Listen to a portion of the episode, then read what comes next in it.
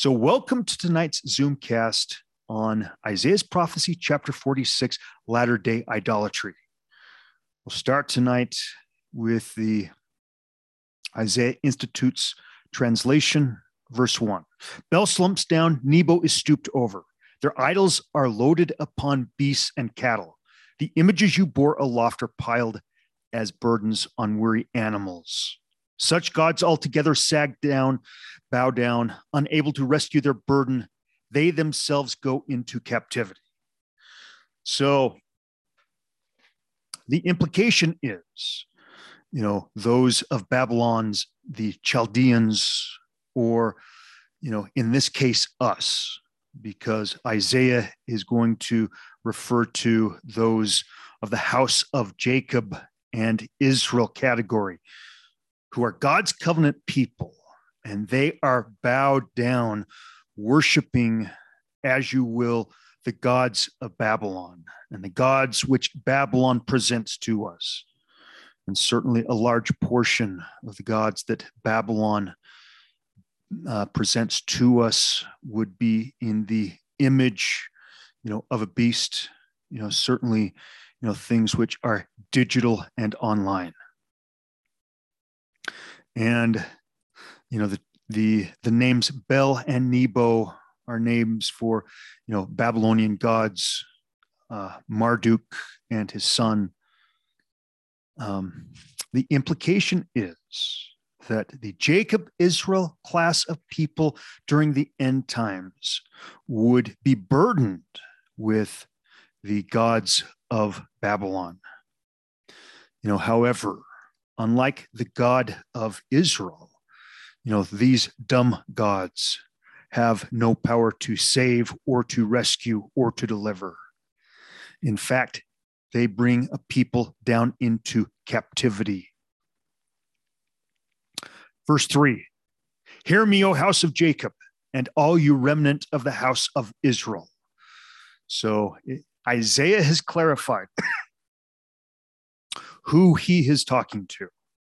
God's covenant people, those whom the Lord extends his hand to, that they might enter into the new covenant, become sons and daughters of Christ, and you know qualify for deliverance and qualify for you know deliverance from destruction and from bondage. Who have been a load on me since birth, born up by me from the womb. Even to your old age, I am present till you turn gray. It is I who sustain you. It is I who made you, and I who bear you up. It is I who carry and rescue you. Now, as a cross reference in D&C 101, three quarters of the way through the parable of the redemption of Zion, know, the parable about how Zion is established and would be established under Joseph's presidency, how Zion would fall, and before the second coming of Jesus Christ, how Zion would be redeemed. Verse 56, after we have the return of the end time servant and servants in verse 55, and go ye straightway on unto the land of my vineyard, and redeem my vineyard, for it is mine. I have bought it with money. This is putting forth the same sentiment as is described here in verses 3 and 4 of Isaiah 46. I have bought it with money. Money in the parable of the redemption of Zion means, you know, focus and work and effort. Or in other words, Christ has engraven his people upon the palms of his hands. Back to Isaiah. Verse 3 Hear me, O house of Jacob, and all you remnant of the house of Israel. So in our application, it would be Hear me, O members of the Church of Jesus Christ of Latter day Saints, who I call my house, who have been a load on me since birth, borne up by me from the womb. Even to your old age, I am present till you turn great. It is I who sustain you. It is I who made you, I who bear you up. It is I who carry and rescue you. Another cross reference, 2 Nephi 28. Woe be unto the Gentiles or members of the church of Jesus Christ of Latter day Saints, saith the Lord God of hosts. For notwithstanding, I shall lengthen out mine arm unto them from day to day. They will deny me. Nevertheless, I will be merciful unto them, saith the Lord God, if they will repent and come unto me. For mine arm is lengthened out all the day long, saith the Lord of hosts. And again in 3 Nephi 16.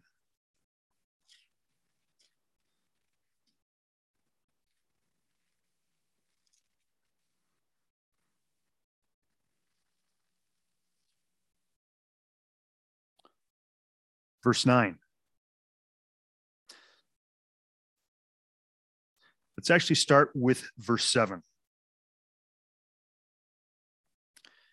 Behold, because of their belief in me, saith the Father, and because of the unbelief of you, O house of Israel, in the latter day shall the truth come unto the Gentiles, that the fullness of these things shall be made known unto them.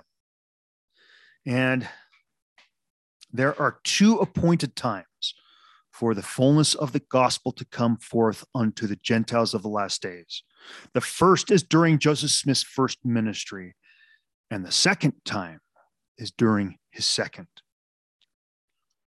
But woe saith the Father unto the unbelieving of the Gentiles. And remember, the term Gentiles is used here in the Book of Mormon, including in these verses refers to the members of the restoration during Joseph Smith's time and also to the Latter day Saints during our day. But woe saith the Father unto the unbelieving of the Latter day Saints. For notwithstanding, they have come forth upon the face of this land and have scattered my people who are the house of Israel, and my people who are of the house of Israel have been cast out from among them and have been trodden under feet by them. And because of the mercies of the Father unto the Gentiles, and also the judgments of the Father upon my people, who are the house of Israel. Now, in this context, um, and occasionally throughout the Book of Mormon, when we're talking about a Gentile nation, it's referring to the inhabitants of North America. And then the authors of the Book of Mormon will narrow the term of the Gentiles to talk about a Gentile people, and that's Latter day Saints. And because of the mercies of the Father unto the Gentiles, and also the judgments of the Father upon my people, who are the house of Israel, verily, verily, I say unto you that after all this, and I have caused my people who are of the house of Israel to be smitten, and to be afflicted, and to be slain, and to be cast out from among them, and to become hated by them, and to become a hiss and a byword among them. And thus commanded the Father that I should say unto you, at that day when the Gentiles shall sin against my gospel and shall reject the fullness of my gospel. Again, there are only two candidates for the Gentiles of the last days receiving the fullness of the gospel. And that was, you know, 1829 to 1834 under Joseph Smith's first presidency. And now in our day, leading up to the second coming of Jesus Christ, when the heavens have again been opened and the dispensation of the fullness of times ushered in. And shall reject the fullness of my gospel, and shall be lifted up in the pride of their hearts above all nations, and above all the people of the whole earth, and shall be filled with all manner of lyings and deceits and mischiefs, and all manner of hypocrisy and murders and priestcrafts and whoredoms, and of secret abominations. And if they shall do all those things, and shall reject the fullness of my gospel, behold, saith the Father, I will bring the fullness of my gospel from among them. And so in our day, this will culminate when the day of the Gentiles ends. The separation between the wheat and the tares has been accomplished, and the wheat are gathered out for an end time exodus. Verse 13 But if the Gentiles, or if the Latter day Saints will repent and return unto me, saith the Father, Behold, they shall be numbered among my people, O house of Israel. And the very, almost the exact same sentence is uttered by Nephi in First Nephi chapter 14 as part of his vision of the end from the beginning. Verse 1 And it shall come to pass that if the Gentiles or the Latter day Saints shall hearken unto the Lamb of God in that day, In that day, when the light shall break forth again among them that sit in darkness, as is outlined in D&C 45, and it shall be the fullness of my gospel. I shall manifest myself unto them in word and also in power, in very deed, unto the taking away of their stumbling blocks. And parenthetically, if they harden not their hearts against the Lamb of God, they shall be numbered among the seed of thy father. They shall be numbered among the house of Israel, and they shall be a blessed people upon the promised land forever. And they shall no more be brought down into captivity, and the house of Israel shall no more be confounded. Um, same sentiments as what Christ declares in 3rd Nephi 16. Well, how do the Gentiles become numbered among the house of Israel to receive an inheritance upon this land forever? To enter into the new covenant of a broken heart and contrite spirit, receive the baptism of fire, baptism of the Holy Ghost. This is how Christ carries us and rescues us because he extends to us knowledge of the fullness of the gospel. And if we will enter into it, we will indeed become his sons and daughters, and he will save us from bondage and from destruction. D&C 46, end of verse 4. It is I who made you, and I who bear you up. It is I who carry and rescue you. Verse 5 To whom will you compare me or count me equal? To whom will you liken me? that we should appear similar. They who squander gold from the purse and weigh out silver on the scales hire a smith to make them a god, and they bow down to and worship. They bear it aloft, carry it on their shoulders, and then they set it in place. There it stands, unable to budge from its spot. Though they cry to it for help, it does not answer. It cannot save them from trouble. You know, it seems ironic, the counsel that we received lately um, regarding the vaccine being safe and effective before any such scientific data had come out to support that claim.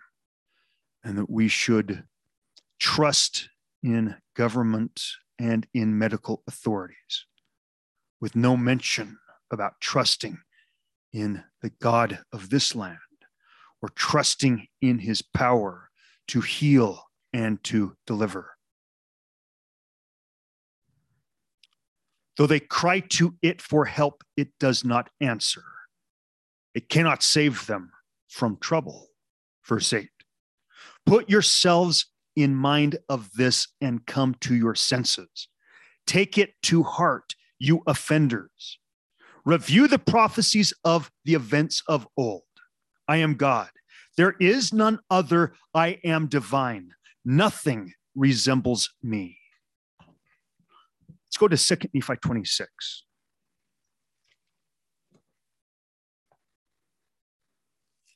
Starting in verse 20. And the Gentiles, or the Latter day Saints, are lifted up in the pride of their eyes and have stumbled because of the greatness of the stumbling block that they have built up many churches. Nevertheless, they put down the power and miracles of God and preach up unto themselves their own wisdom and their own learning, that they may get gain and grind upon the face of the poor. Now, churches, as used in the Book of Mormon and even in the Doctrine and Covenants, you know, is a slightly different um, reference than how we use it today. It doesn't mean various sects, but it means different congregations. And this is literally various congregations among the Latter day Saints. They have stumbled because of the greatness of their stumbling block. Now, this should um, cause us to go back to 1 Nephi 14, verse 1. And it shall come to pass that if the Gentiles shall hearken unto the Lamb of God in that day, that he shall manifest himself unto them in word and also in power, in very deed, unto the taking away of their stumbling blocks. Well, what are these stumbling blocks? And why does the greatness of this stumbling block cause the Latter day Saints to be lifted up in the pride of their eyes? Well, this stumbling blocks, the greatness of these stumbling blocks, is literally the removal of the doctrine of Christ from the mainstream teachings of the church. And the doctrine of Christ is pivots on the new and everlasting covenant, even the covenant of a broken heart and contrite spirit and baptism of fire, baptism Holy Ghost. For a covenant is comprised of two oaths an oath that man makes to God and an oath that God makes back to man, which he cannot break. And the oath which he gives us to make to him is to offer up the sacrifice of a broken heart and contrite spirit, and in return receive the baptism of fire, baptism of the Holy Ghost. And because that's not even mentioned in today's teachings, yet it is the very foundation of the gospel of Jesus Christ. Instead of seeking after and receiving the revelation about what God requires each one of us to do individually to offer up that sacrifice of a broken heart and contrite spirit, we set our hearts instead upon the gods of Babylon. And we know not how to come unto Christ and to become his people. And so once that doctrine is had again among Latter day Saints and received with gladness, that is the removing of the great stumbling block. And the removing of that great stumbling block enables us not only to become sons and daughters of Christ, but to enter into his rest in this life. Back to 2 Nephi 26.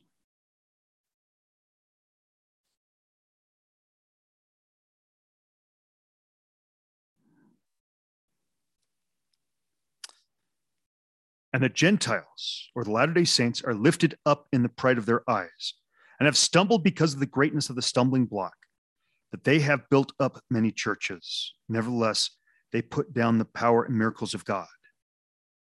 You know, this reminds me of conference talk a few years ago the faith not to be healed. And they put down the power and miracles of God instead of admonishing us to repent and become clean before God and trust in the God of Israel and in priesthood power. We're told to trust in medical and government authorities.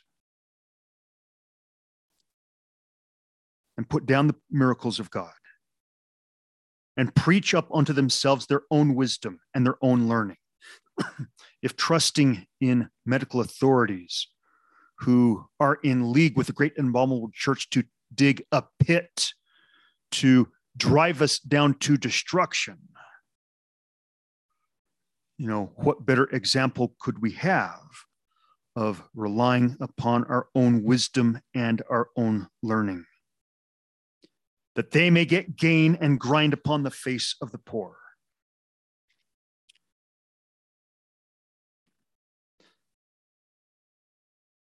And there are many churches built up which cause envyings and strifes and malice.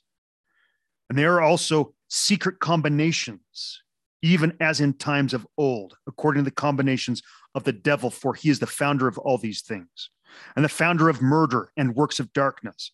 Yea, and he leadeth them by the neck with flaxen cord, until he bindeth them with his strong cords forever. Now, as a cross reference, Moroni warns the Latter day Saints about these secret combinations getting above them in church office and authority and power. In Ether chapter 8, starting in verse 23, Moroni has already talked about secret combinations, um, gaining political power and political office. And now he narrows it to infiltration of the latter day church and gaining control and power in church office. Verse 23 in Ether 8. Moroni says, Wherefore, O ye Gentiles, it is wisdom in God that these things should be shown unto you, that thereby ye may repent of your sins and suffer not these murderous combinations shall get above you. Again, as Moroni has narrowed the focus on the Latter day Saints, he does not have reference to political power, but church office, which are built up to get power and gain. And the work, yea, even the work of destruction come upon you, yea, even the sword of the justice of the eternal God shall fall upon you to your overthrow and destruction if you, shall, if you shall suffer these things to be. So in verse 23, Moroni says, Oh, Latter day Saints, do not allow these things to be. But in verse 24, he says, But when they do. Wherefore the Lord commandeth you, when you shall see these things come among you, that ye shall awake to a sense of your awful situation, because of the secret combination which shall be among you, or woe be unto it because of the blood of them who have been slain for they cry from the dust for vengeance upon it and also upon those who built it up. So Moroni prophesies that it's not a matter of if, but only when that these secret combinations would infiltrate and take over the leadership of the restored gospel. Verse 25 for it cometh to pass that whosoever buildeth it up seeketh to overthrow the freedom, the freedom of all lands, nations, and countries. And it bringeth to pass the destruction of all people, for it is built up by the devil, who is the father of all lies, even that same liar who beguiled our first parents, yea, even that same liar who hath caused man to commit murder from the beginning, who hath hardened the hearts of men, that they have murdered the prophets, stoned them, and cast them out from the beginning. Now, the implication is that the secret combinations that would infiltrate and take over um, the end time church would be in league with the greater secret combination that seeks to overthrow the freedom and lands of all people of the whole earth. And again, Nephi describes this in First Nephi chapter 14. Verse 3 And that great pit which hath been digged for them, them, according to verses 1 and 2 in First Nephi chapter 14, are the Latter day Saints. So that great pit which hath been digged for them by that great and abominable church. Again, we have the idea that the leaders of the end time church would unite and join themselves with the great and abominable church, which is that great secret combination that is with us from the times of Cain, which was founded by the devil and his children, that he might lead away the souls of men down to hell. Yea, that great pit which hath been digged for the destruction of men shall be filled by those who digged it. Unto their utter destruction, saith the Lamb of God, not the destruction of the soul, save it be the casting of it into that hell which hath no end. For behold, this is according to the captivity of the devil, and also according to the justice of God upon all those who will work wickedness and abomination before him. And it came to pass that the angel spake unto me, Nephi, saying, That thou beheld that if the Gentiles repent, it shall be well with them. So we have the concept that a trap is being laid before the Latter day Saints. And the only way to escape this trap, this pit which hath been digged by the great and abominable church, is repentance and coming unto Christ. Or, in other words, the doctrine of Christ. Back in 2 Nephi 26, verse 22. And there are also secret combinations, even as in times of old according to the combinations of the devil. For he is the founder of all things, yea, and the founder of murder and works of darkness. Yea, he leadeth them by the neck with a flaxen cord. So a single flaxen cord is almost imperceptible. but when you add a single flaxen cord to another and you continue, it turns into a strong cord that man by himself cannot break. He leadeth them by the neck with a flaxen cord until he bindeth them with his strong cords forever. For behold, my beloved brethren, I say unto you that the Lord God worketh not in darkness. He doth not anything save it be for the benefit of the world. For he loveth the world, even that he layeth down his own life, that he may draw all men unto him. Wherefore he commandeth none that they shall not partake of his salvation. Behold, he doth cry unto any, saying, Depart from me. Behold, doth he cry unto any, saying, Depart from me. Behold, I say unto you, Nay. But he saith, Come unto me, all ye ends of the earth, by milk and honey, without money and without price. Behold, hath he commanded any that they should depart out of the synagogues or out of the houses of worship? Behold, I say unto you, Nay. Hath he commanded any that they should not partake of his salvation? Behold, I say unto you, Nay. But he hath given it free for all men, and hath commanded his people that they should persuade all men to repentance. Um, notice in verse 26 Behold, hath he commanded any that they should depart out of the synagogues or out of the houses of worship. And yet, you know, how long did we have in place a mask mandate to be go, able to go into LDS meeting houses and into LDS temples? And verse 26 Behold, I say unto you, nay. Hath he commanded any that they should not partake of his salvation? Behold, I say unto you, nay. But he hath given it free for all men and hath commanded his people that they should persuade all men to repentance. Behold, hath the Lord commanded that any should not partake of his goodness? Behold, I say unto you, nay. But all men are privileged the one like unto the other, and none are forbidden. He commandeth that there shall be no priestcrafts. For behold, priestcrafts are that men preach and set themselves up for a light unto the world, that they may get gain and praise of the world but they seek not the welfare of Zion. And although we have this tradition among Latter day Saints that we have a lay clergy, and that is indeed the case up to the level of mission president.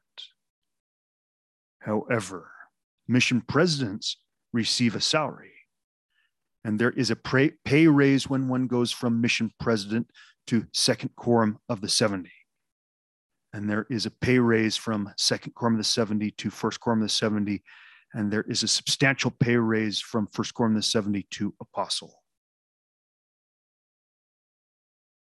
Behold the lord hath forbidden this thing. Wherefore the lord god hath given a commandment that all men should have charity which charity is love. And except they should have charity they were nothing.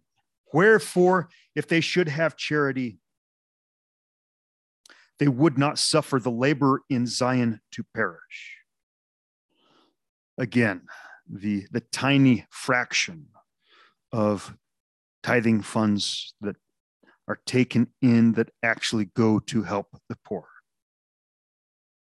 Wherefore, if they should have charity, they would not suffer the labor in Zion to perish. But the labor in Zion shall labor for Zion for if they labor for money, they shall perish.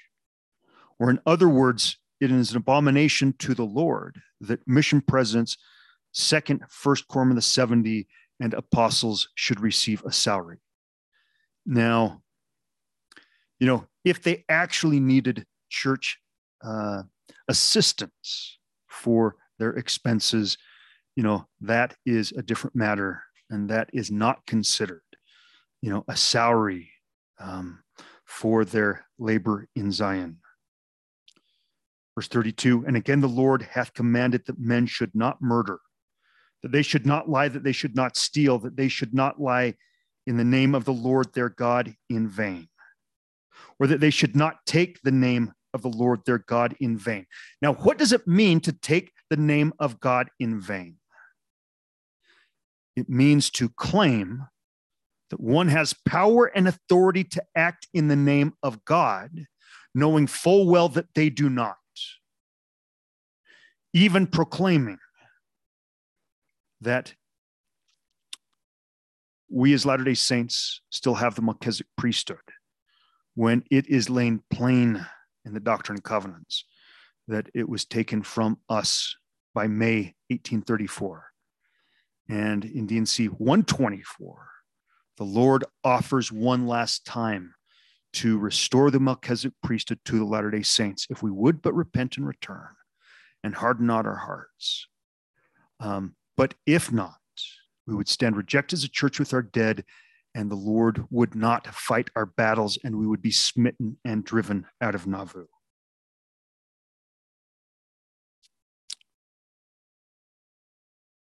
And again, the Lord God hath commanded that men should not murder, that they should not lie, that they should not steal, that they should not take the name of the Lord their God in vain, that they should not envy, that they should not have malice, that they should not contend one with another, that they should not commit whoredoms, that they should do none of these things, for whoso doeth them shall perish.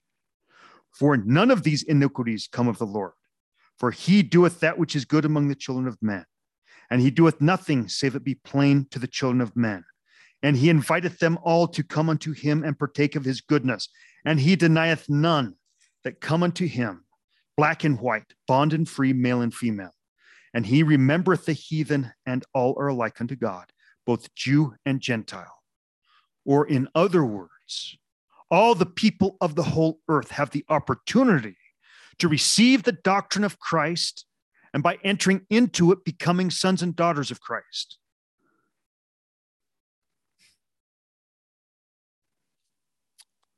Now, cross referencing in 2nd Nephi chapter 30.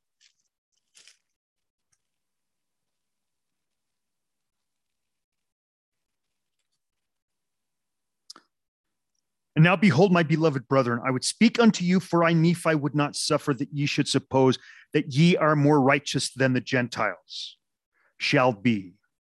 For behold, except ye shall keep the commandments of God, ye shall also ye shall all likewise perish.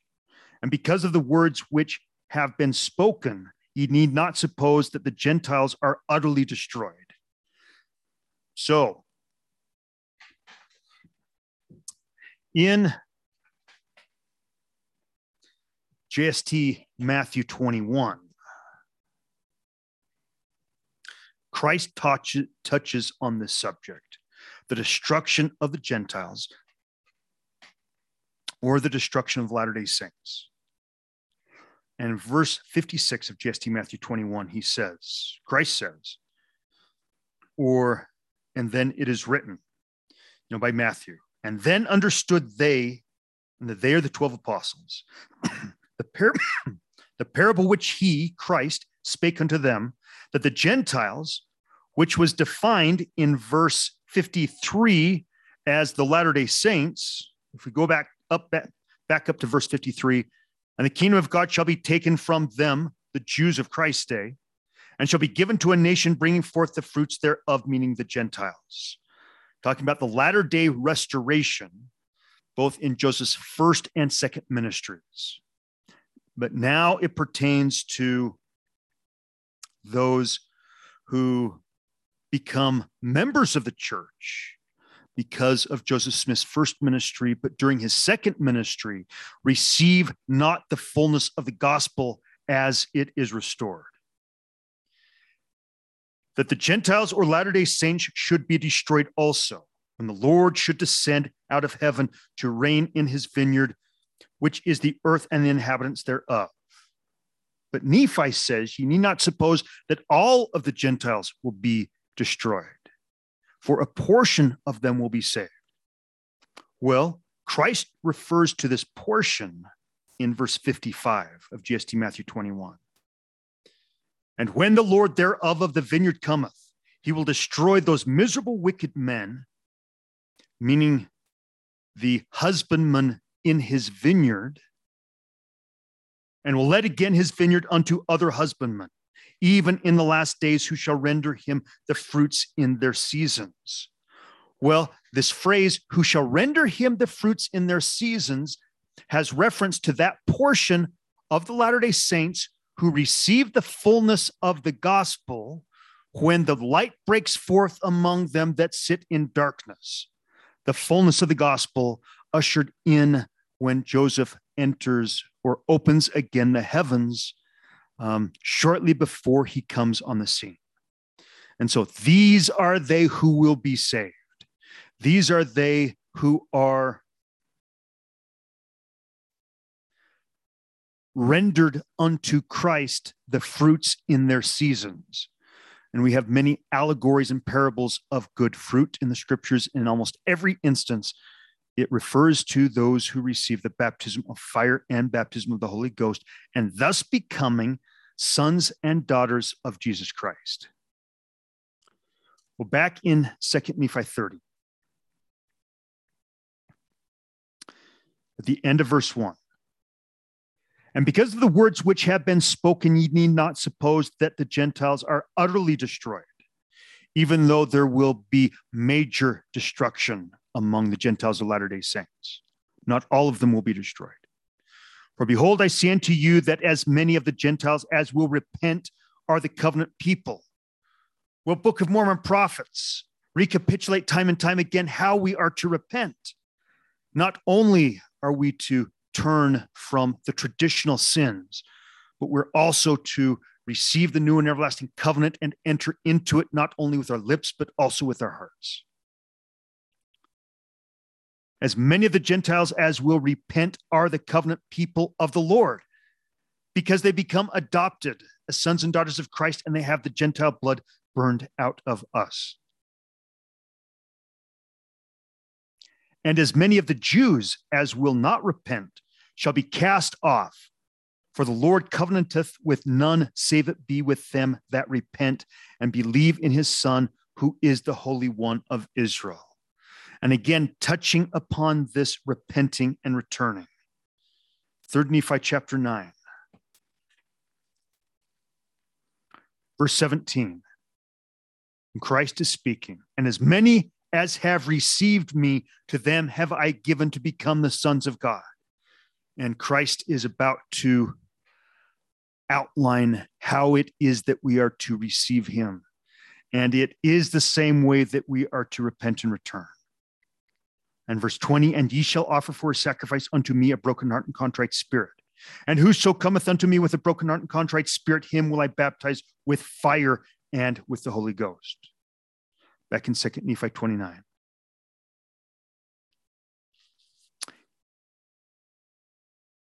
The Lord covenanteth with none. End of verse two. Save it be with them that repent and believe in his Son, who is the Holy One of Israel. Or, in other words, receive him through the new and everlasting covenant. And now I would prophesy somewhat more concerning the Jews and the Gentiles. For after the book of which I have spoken shall come forth and be written unto the Gentiles, and sealed up again unto the Lord, the Book of Mormon, there shall be many which shall believe the words which are written, and they shall carry them forth unto the remnant of our seed. Okay, this, this carrying forth of the Book of Mormon to the Lamanites refers to what will commence at the beginning of the end time Exodus when the strength of the Lord's house will take the fullness of the gospel to the Lamanites and reclaim the wheat among the Lamanites, well, the tares, the same thing will happen to them as happened to the tares among the Latter day Saints. Their bands will be made strong and prepared for the fire. For after the book of which I have spoken shall come forth and be written unto the Gentiles and sealed up again unto the Lord.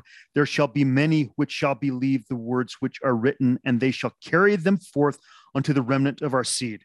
The many who shall believe the words is talking about the strength of the Lord's house among the Latter day Saints. This is not a simple profession that I believe the Book of Mormon is the word of God. It is actually to believe the Book of Mormon prophets regarding the doctrine of Christ and the entering into of the new and everlasting covenant. These are the Gentiles who shall carry forth the fullness of the gospel unto the remnant of the seed of Nephi and his brethren. And then shall the remnant of our seed know concerning us how that we came out from Jerusalem, and that they are descendants of the Jews. And the gospel of Jesus Christ shall be declared among them, wherefore they shall be restored unto the knowledge of their fathers, and also the knowledge of Jesus Christ, which was had among their fathers. And then shall they rejoice, for they shall know that it is a blessing unto them from the hand of God and their scales of darkness shall begin to fall from their eyes. And many generations shall not pass away among them, save they shall be a pure and a delightsome people. And it shall come to pass that the Jews which are scattered also shall begin to believe in Christ, and they shall begin to gather in upon the face of the land. And as many as shall believe in Christ shall also become a delightsome people. Well, when does this take place? Well, this is referring specifically to the time when New Jerusalem will be established. And those who have become kings and priests among the Gentiles under Joseph's direction will be sent to the four corners of the earth to gather Israel, including to the Jews. And as we read in 1 Nephi chapter 13, the end time servant brings with him the translation of the record of the prophets, or in other words, the translation of the brass plates. And it will stand hand in hand with the Book of Mormon for these kings and queens, priests and priestess among the Gentiles to take the fullness of the gospel to gather out the believing among the Jews, that the wheat may be separated from the chaff, that old Jerusalem might become again a holy city.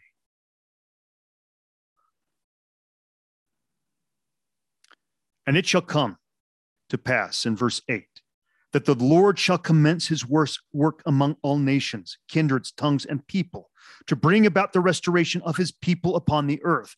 And this is the marvelous work and a wonder referred to in the scriptures. And with righteousness shall the Lord God judge the poor and reprove with equity for the meek of the earth. Now, this is a concept borrowed from Isaiah that justice is taken from the earth, but it is restored by the Lord's end time servant.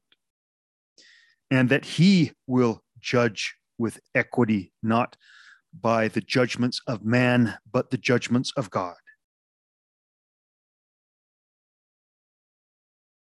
And shall smite the earth with the rod of his mouth, and with the breath, with the breath of his lips shall slay the wicked. Um, this is another Isaiah motif that the end time servant becomes the staff in the Lord's right hand and you know seals up the wicked unto destruction which is carried out by the Lord's left hand the king of Assyria king of Babylon for the time speedily cometh verse 10 that the Lord God will cause a great division among the people and the wicked will he destroy, and he will spare his people. Yea, even if it so be that they must destroy the wicked by fire. And the righteous and righteousness shall be the girdle of his loins, and faithfulness the girdle of his reins. Okay, you know, righteousness, again, an Isaiah term for the Lord's end time servant. And then shall the wolf dwell with the lamb, and the leopard shall lie down with the kid. You know, this has reference to the fact that the Lord's end time servant will deliver God's people to establish New Jerusalem. And now it's describing the conditions within New Jerusalem and during Christ's millennial reign. And the young lion and the fatling together with the little kid shall lead them. You know, we're talking about bringing together the, the classic definitions of both the clean and the unclean and all will become God's people who will receive the fullness of his covenant. And the cow and the bear shall feed their young one ones shall lie down together, and the lion shall eat straw like the ox, and the sucking child shall play on the hole of the asp. And the weaned child shall put his hand on the cockatrice's den, and they shall not hurt nor destroy in all my holy mountain.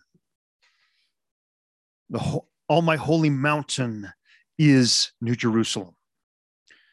For the earth shall be full of the knowledge of the Lord as the waters cover the sea. Wherefore the things of all nations shall be made known. Yea, all things shall be made known unto the children of men. There is nothing which is secret, save it shall be revealed. There is no work of darkness, save it shall be made manifest in the light. And there is nothing which is sealed upon the earth, save it shall be loosed. Wherefore all things which have been revealed unto the children of men shall at that day be revealed, and Satan shall have power over the hearts of the children of men no more for a long time. And now, my beloved brethren, I make an end of my sayings. And now going to 2 Nephi 33.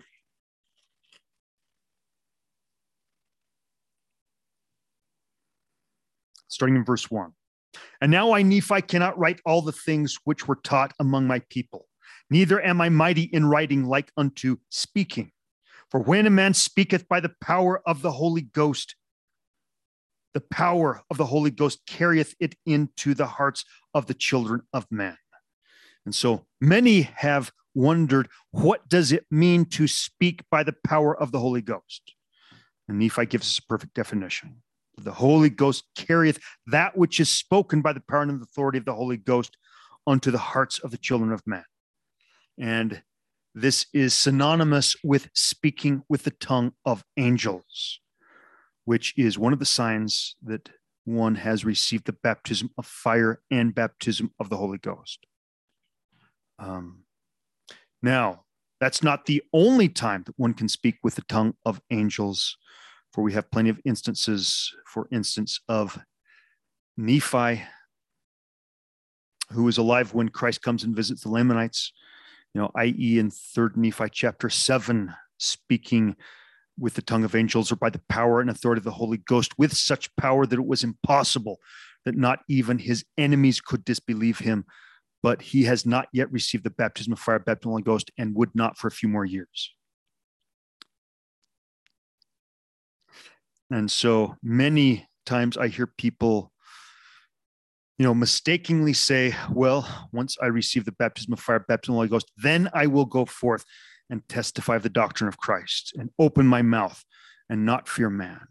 Well, if that's what one is, if that is what one is waiting for, I doubt one will ever receive the baptism of fire, baptism of the Holy Ghost, because to receive it requires that we go forth and act.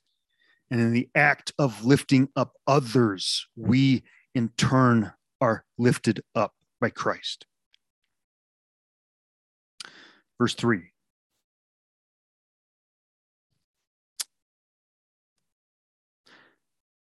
Verse 2. But behold, there are many that harden their hearts against the Holy Spirit, that it hath no place in them. Wherefore they cast many things away which are written and esteemed them as things of naught.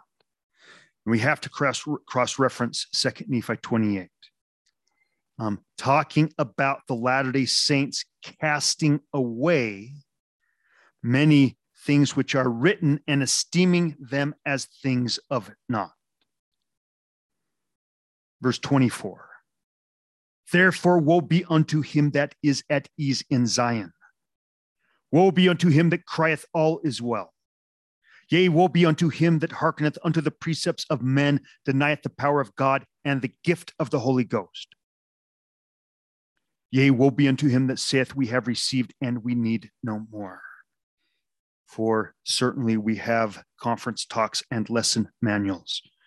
And if anything uh, has not been uttered and published by a general authority within the last three years, uh, it is not permissible to be taught in an LDS meeting house.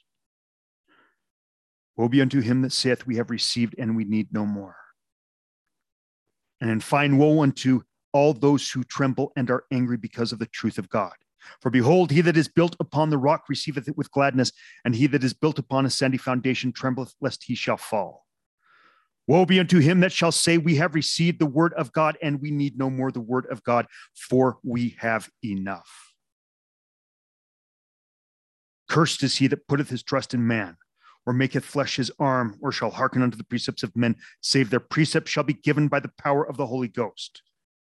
So, Father expects us to receive everything which is both spoken and written by the power of the Holy Ghost.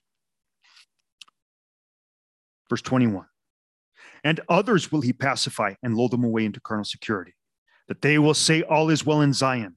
Yea, Zion prospereth, all is well. And thus the devil cheateth their souls and leadeth them away carefully down to hell. Back to 2 Nephi 33. Now that we have some Latter day Saint context. Behold, there are many that harden their hearts against the Holy Spirit, that it hath no place in them, wherefore they cast many things away which are written and esteem them as things of naught. And as a cross reference, I go to D&C 45, talking about the restoration of the fonts of the gospel in Joseph Smith's second ministry with the opening of the heavens.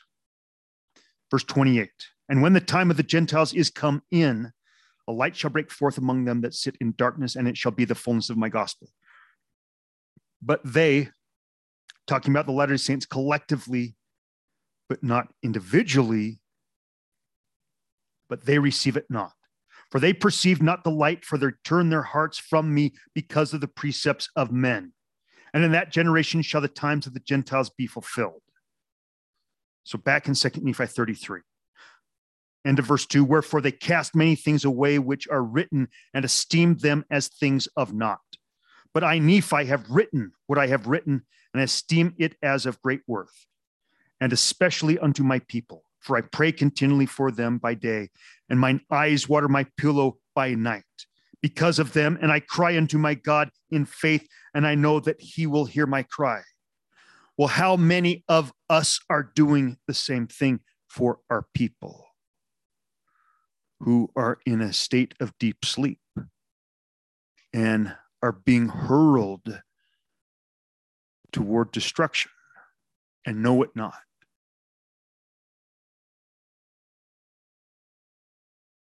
Are we, like Nephi, praying continually for our people day and night and crying unto God in faith in their behalf?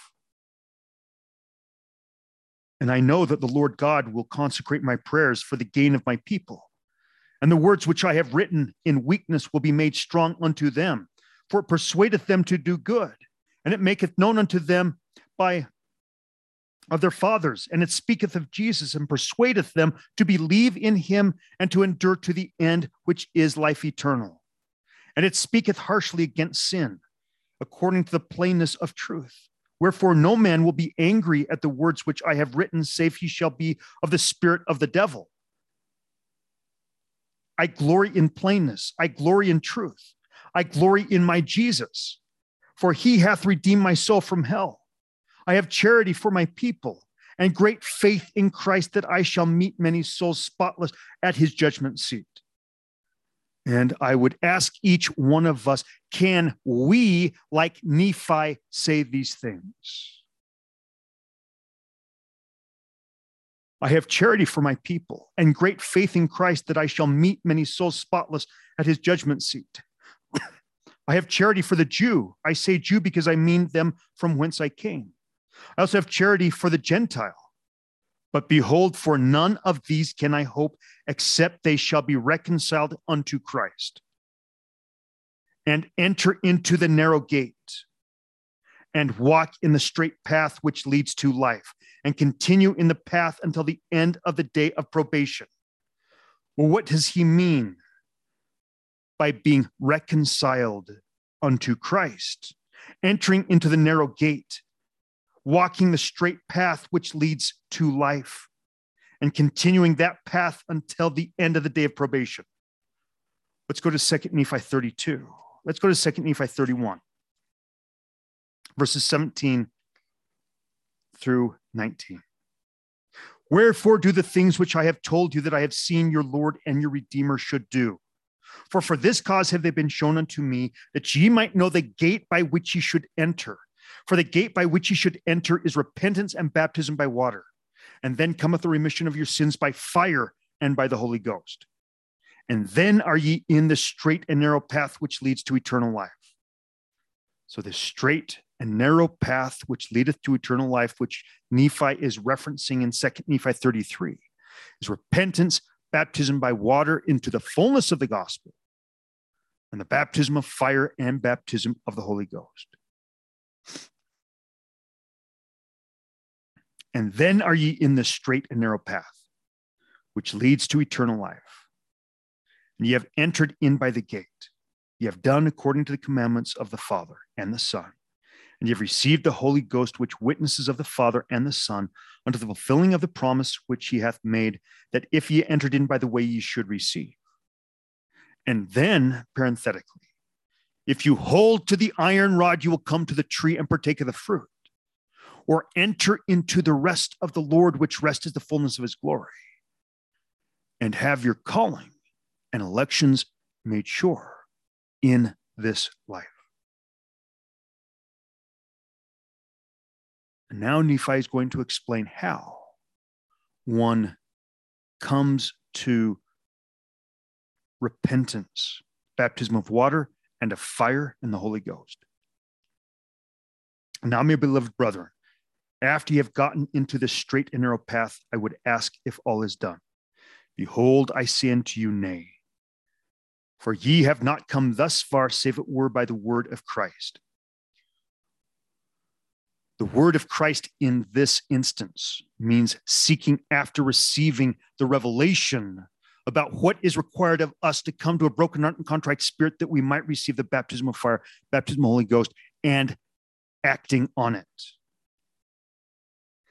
For you have not come thus far, save it were by the word of Christ, with unshaken faith in him. Well, what does that mean to have unshaken faith in him?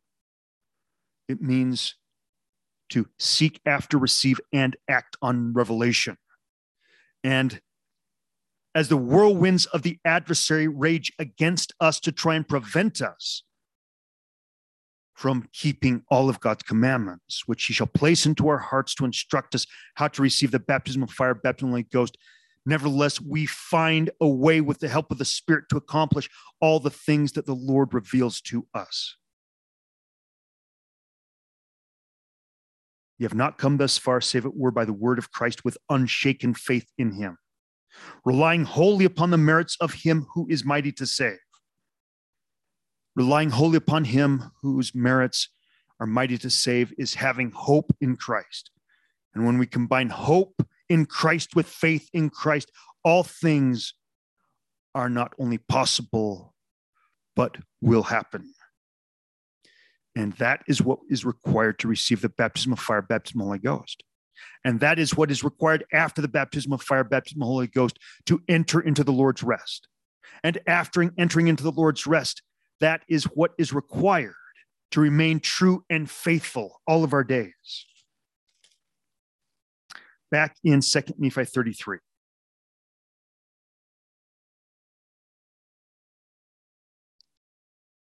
Verse 4 And I know that the Lord God will consecrate my prayers for the gain of my people, and the words which I have written in weakness will be made strong unto them. For it persuadeth them to do good and it maketh known unto them that their fathers, of their fathers, and it speaketh of Jesus, and persuadeth them to believe in him and to endure to the end, which is eternal life. Enduring to the end after we believe in Christ is eternal life. And believing in Christ doesn't just mean to profess what we would term a belief it means to enter into the new and everlasting covenant.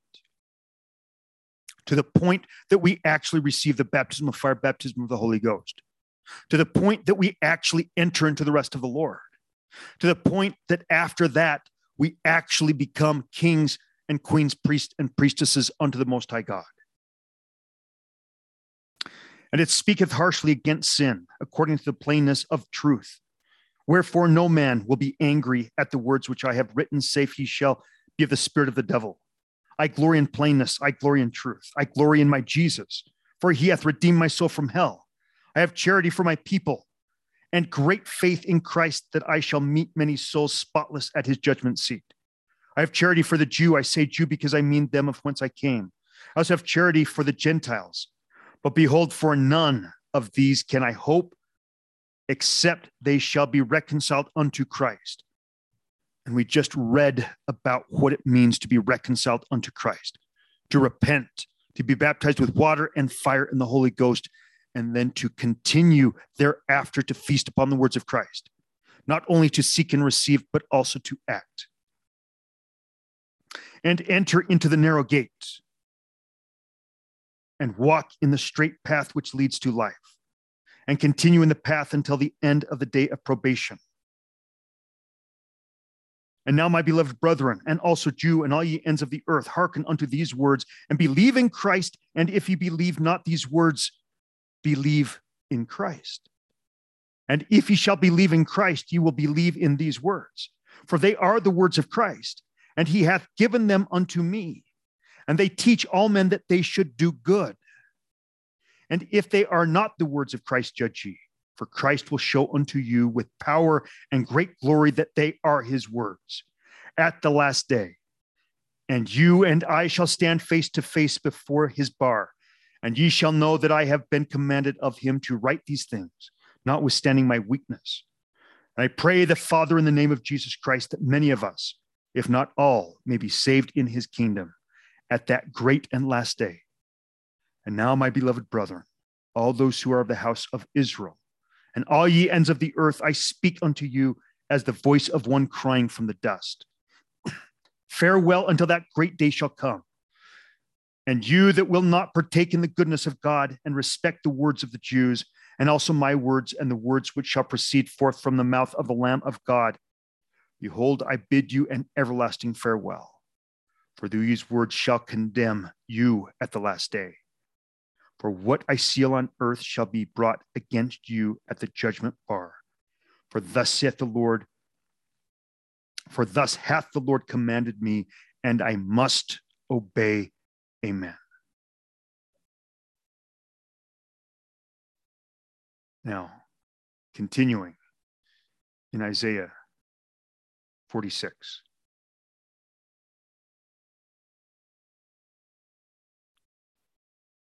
Verse 10 I foretell the end from the beginning, from ancient times, things not yet done. I speak and my purposes take effect.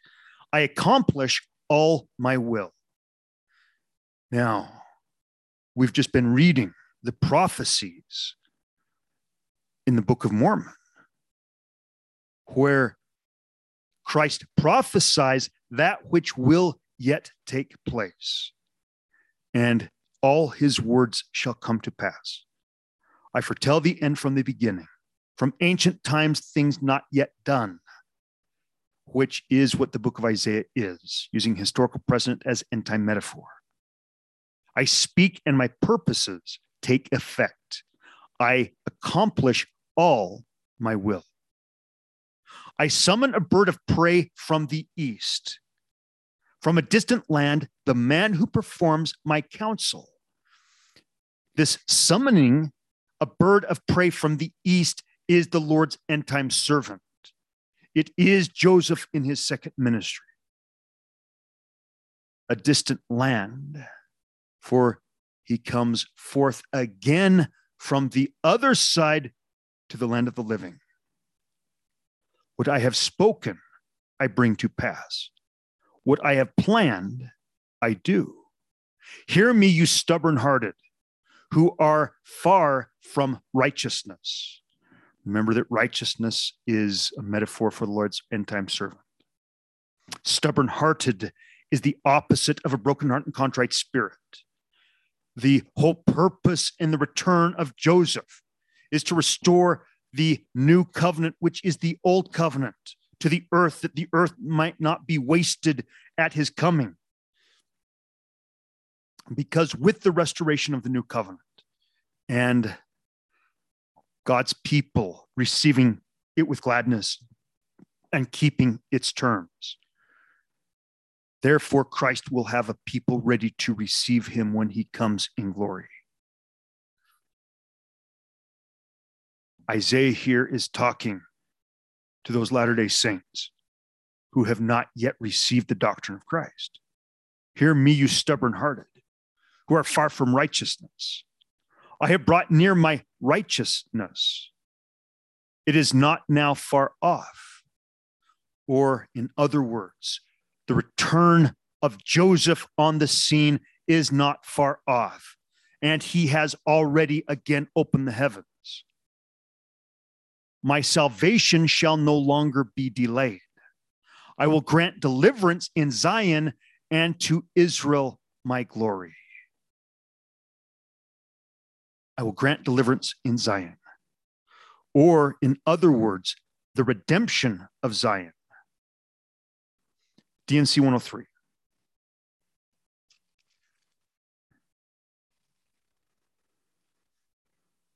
Behold, I say unto you, the redemption of Zion must needs come by power.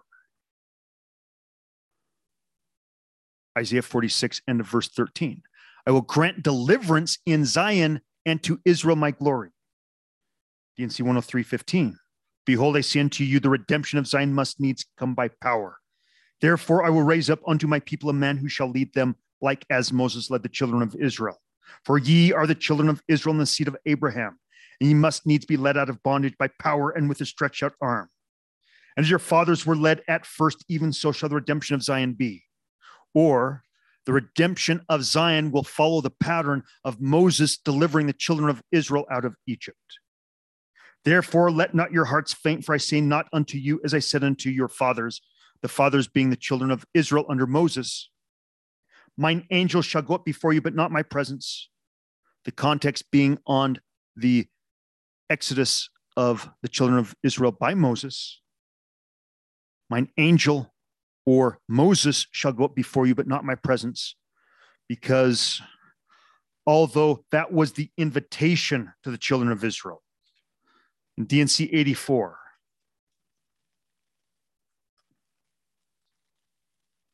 Here was the opportunity for the Lord's presence to go up before them. Verse 23 And now Moses plainly taught to the children, and now this Moses plainly taught to the children of Israel in the wilderness, i.e., the doctrine of Christ as discussed in verses 19 through 21. and sought diligently to sanctify his people that they might behold the face of God. But they hardened their hearts and could not endure his presence. Therefore, the Lord, in his wrath, for his anger was kindled against them, swore that they should not enter into his rest while in the wilderness, which rest is the fullness of his glory. And thus it says in D&C 103 that the presence of the Lord would not go up before the children of Israel, not because it couldn't have, but because they would not. However, regarding the end time Exodus, verse 20 in D&C 103. But I say unto you, my people, on the end time Exodus, mine angels, plural, shall go up before you, and also my presence. And in time you shall possess the goodly land. Verily, verily, I say unto you that my servant Joseph Smith Jr. is the man to whom I liken the servant. I will grant deliverance in Zion and Israel to my glory. Isaiah 46, verse 13. Now in Doctrine and Covenants, section one. Doctrine and Covenants, section one, is God's preface to the Doctrine and Covenants, which book uses a similar literary technique as that used in Isaiah, even using historical precedent and context as time metaphor. and just as the book of Isaiah is a book of end time prophecy, so is most of the book of Doctrine and Covenants. Hearken, ye people of my church, saith the voice of him who dwells on high. And D&C 1 has an end time context. When he's talking about hearken, O ye people of my church, he's specifically talking to those who are willing to receive the light or the fullness of the gospel in this the generation in which Christ will return to the earth. O ye people of my church, saith the voice of him who dwells on high. and whose eyes are upon all men. Yea, verily I say, hearken ye people from afar, and ye that are upon islands of the sea, listen together. For verily the voice of the Lord is unto all men, and there is none to escape. And there is no eye that shall not see, neither ear that shall not hear, neither heart that shall not be penetrated. And the rebellious shall be pierced with much sorrow, for their iniquities shall be spoken upon the housetops, and their secret acts be revealed, as we read about in Nephi. And the voice of warning shall be unto all people by the mouths of my disciples, whom I have chosen in these last days. And they shall go forth, and none shall stay them, for I, the Lord, have commanded them. Behold, this is mine authority and the authority of my servants. Okay, who are these servants? D&C 88.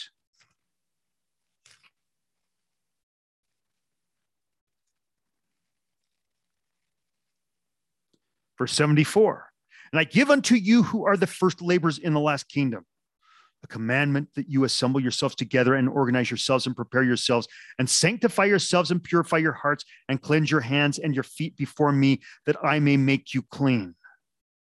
That, verse 80, Ye may be prepared in all things when I shall send you again to magnify the calling whereunto I have called you and the mission with which I have commissioned you. And verse 84 Therefore, tarry ye and labor diligently that you may be perfected in your ministry to go forth among the Gentiles for the last time. As many as the mouth of the Lord shall name, to bind up the law and seal up the testimony, and to prepare the saints for the hour of judgment which is to come that their souls may escape the wrath of God, the desolation of abomination which awaits the wicked, both in this world and in the world to come. Back in D&C section one.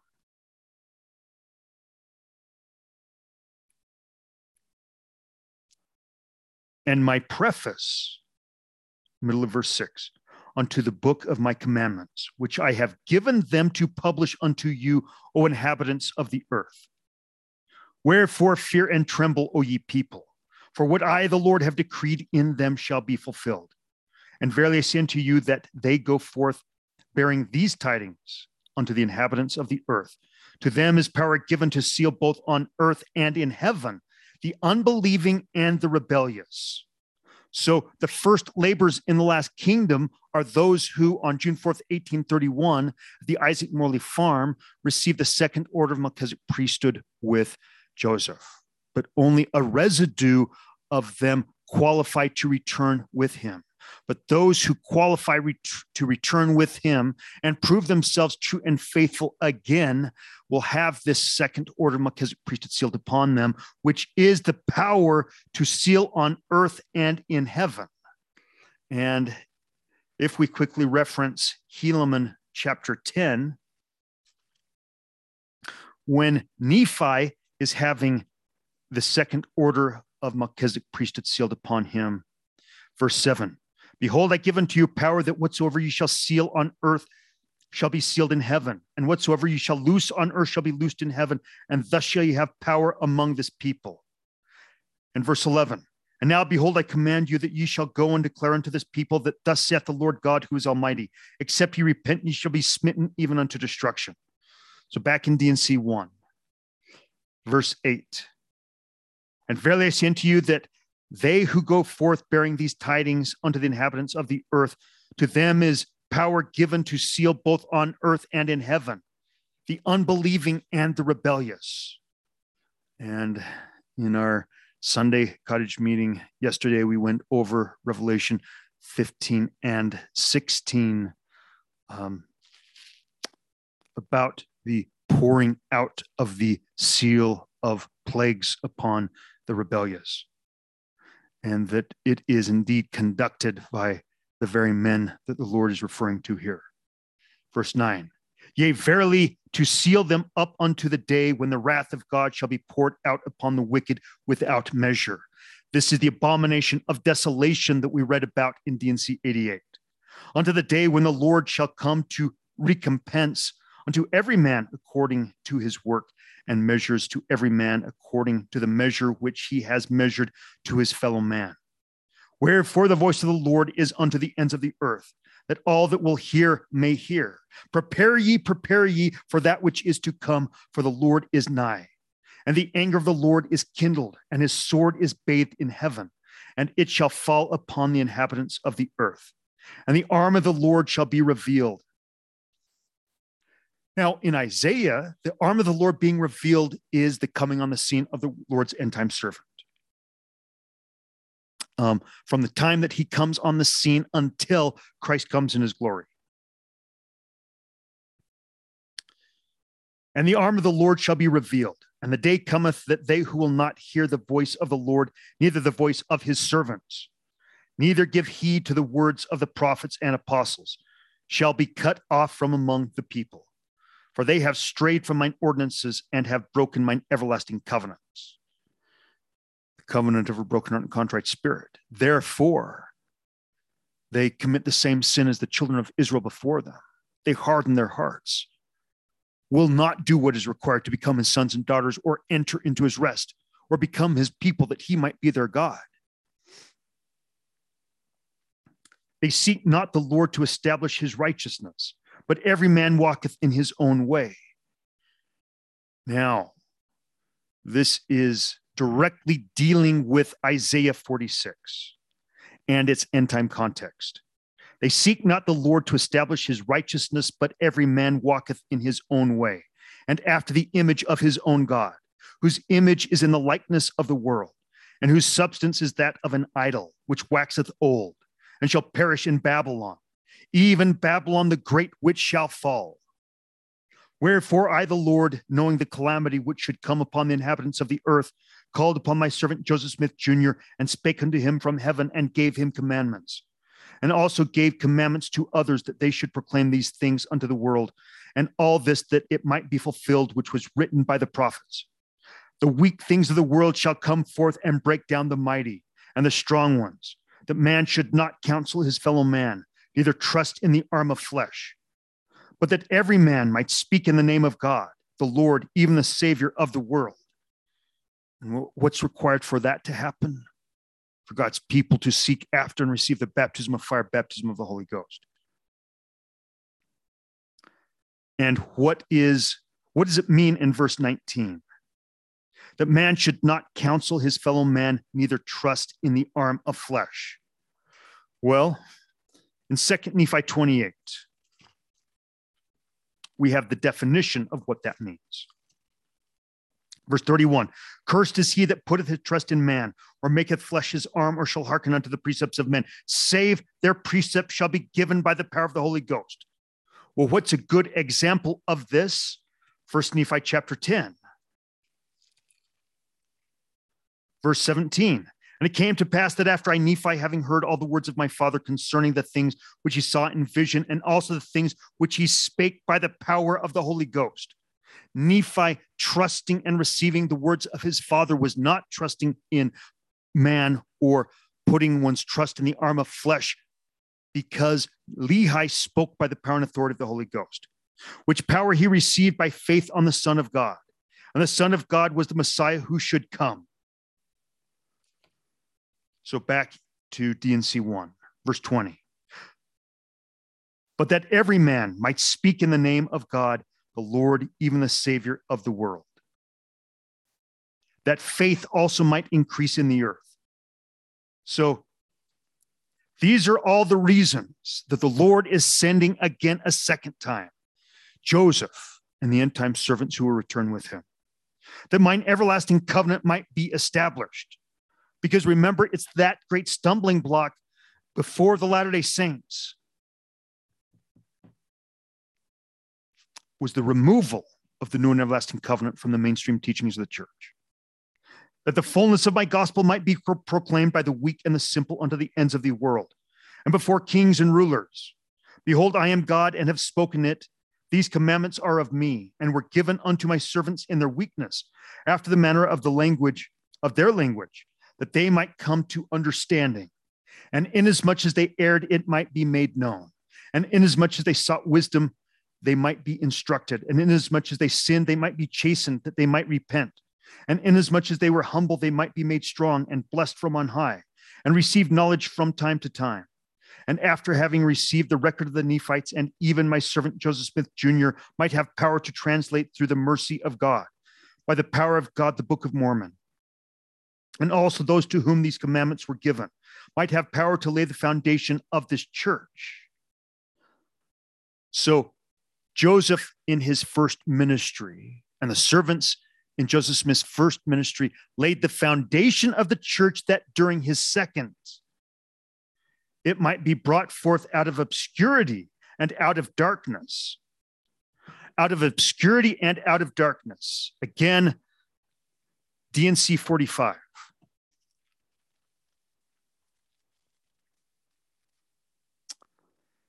Verse 28 And when the time of the Gentiles is come in, a light shall break forth among them, the Latter day Saints, that sit in darkness, and it shall be the fullness of my gospel, but they receive it not.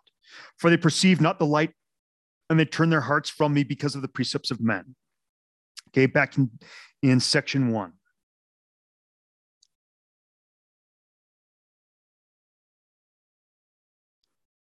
Verse 30 and also those to whom these commandments were given might have power to lay the foundation of this church and to bring it forth out of obscurity and out of darkness.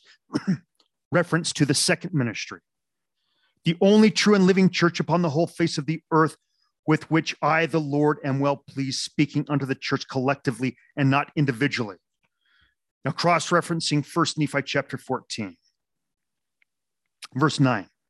And it came to pass that he said unto me, Look and behold that great and abominable church, which is the mother of abomination, whose founder is the devil. And he said unto me, Behold, there are safe two churches only. The one is the church of the Lamb of God, and the other is the church of the devil. Wherefore, whoso belongeth not to the church of the Lamb of God belongeth to the great church, which is the mother of abominations. She is the whore of all the earth. Back in D&C 1. Verse 30 and also those to whom these commandments were given might have power to lay the foundation of this church and to bring it forth out of obscurity and out of darkness, the only true and living church upon the whole face of the earth, with which I, the Lord, am well pleased, speaking unto the church collectively and not individually. For I, the Lord, cannot look upon sin with the least degree of allowance. Nevertheless, he that rep- repents and does the commandments of the Lord shall be forgiven. And he that repents not from him shall be taken, even the light which he has received.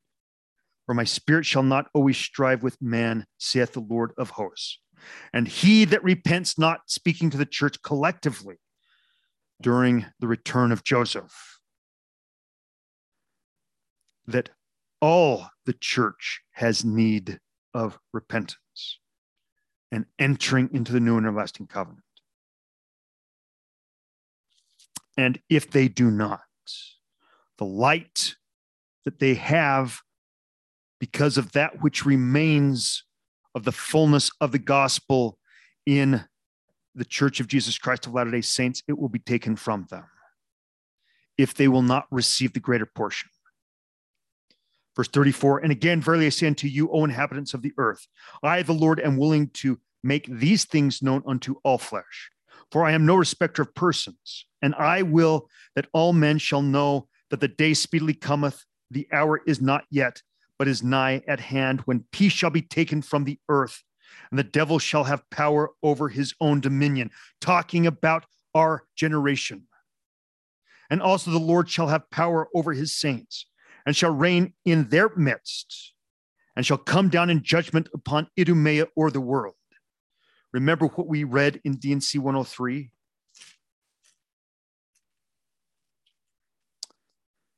Verse 20.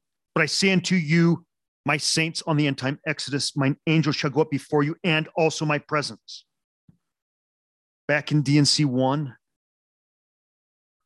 And also the Lord shall have power over his saints and shall reign in their midst, meaning that on the Exodus, the saints of God will be entering into the rest of the Lord, which rest is the fullness of his glory, unlike the children of Israel before them on their exodus. Search these commandments, for they are true and faithful, and the prophecies and promises which are in them shall all be fulfilled. What I, the Lord, have spoken, I have spoken, and excuse not myself. And though the heavens and the earth pass away, my word shall not pass away. but shall all be fulfilled, whether by mine own voice or by the voice of my servants, it is the same. For behold, and lo, the Lord is God, and the Spirit beareth record, and the record is true, and the truth abideth forever and ever. Amen.